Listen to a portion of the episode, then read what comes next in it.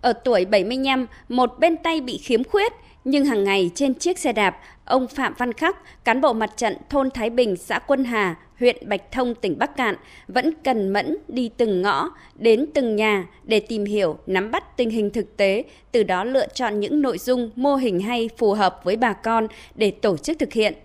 Luôn giữ phong thái, miệng nói, tay làm, các mô hình do ông Khắc khởi xướng và vận động đều được bà con tin tưởng, ủng hộ và làm theo. Thôn Thái Bình có 85 hộ với 400 nhân khẩu, đời sống của người dân còn gặp nhiều khó khăn. Với vai trò là trưởng ban công tác mặt trận, 23 năm qua, ông Phạm Văn Khắc đã tích cực vận động bà con vươn lên trong cuộc sống. Làm cái công tác phong trào muôn hình muôn vẻ, nếu mà không có sự nhiệt tình thì chắc không làm được. Mà nếu như là trong chính quyền thì có khi con bà con phải làm cái này cho tôi thì được. Nhưng mà đã là phong trào thôi thì mình lại tay làm, miệng nói, rủ được bà con và đồng thời là bà con hưởng ứng. Đến phường Hưng Lợi, quận Ninh Kiều, thành phố Cần Thơ, ai cũng biết đến bà Lê Giang Thanh, Chủ tịch Ủy ban Mặt trận Tổ quốc phường.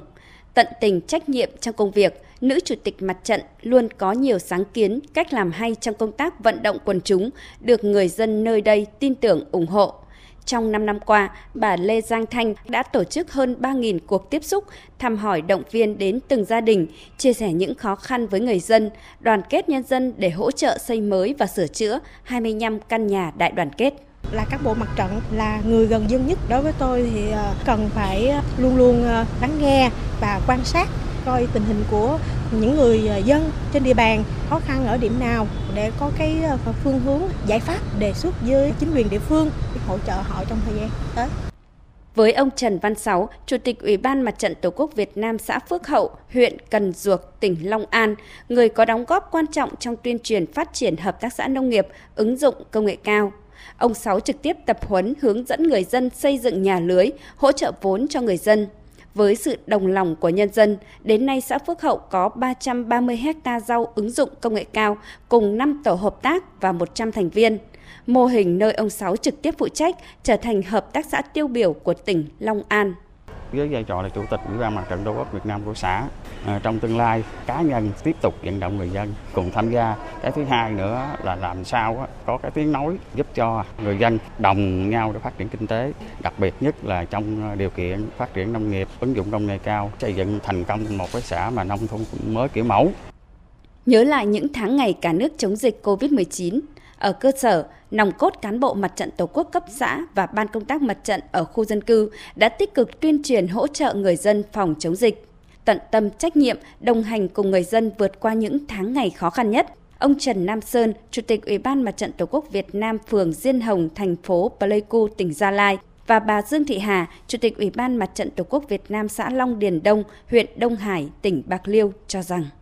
có sự đồng thuận của nhân dân của phường, sự đoàn kết của nhân dân của phường, đồng cam cộng khổ với chính quyền. Trong những cái năm chống dịch, nhân dân phường Nhân Hồng không chỉ vượt qua khó khăn, tham gia đóng góp, chăm lo cho những hoàn cảnh khó khăn hơn mình. Và bản thân nhân dân Nhân Hồng, họ đã đoàn kết cùng nhau nỗ lực vượt qua những khó khăn đó. Hai năm qua về công tác phòng chống dịch Covid-19 nói chung là huy động nhân dân đóng góp rất là tích cực, đoàn kết rất là là cao trong công tác phòng chống dịch, nó góp phần cho công tác phòng chống dịch thành công.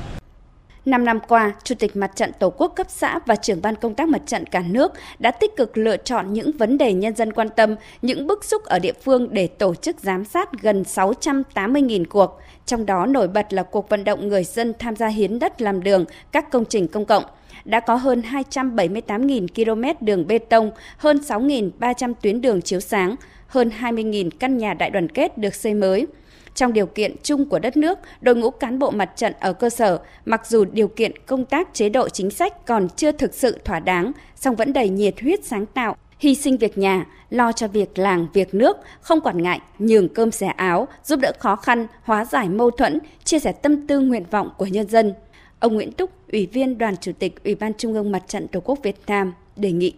Vai trò của ban công tác mặt trận là hết sức quan trọng tuy rằng lương bổng chẳng có gì, nhưng mà được dân tin, dân khen, thành muốn làm tốt ban công tác mặt trận. Không chỉ có kiến thức mà còn cả nghệ thuật nữa. Thường ban công tác mặt trận do dân cử ra, được dân tín nhiệm, là sát dân nhất. Họ biết từng nhà một và biết tính tình từng người một. Thành cũng cần phải có những cái động viên thỏa đáng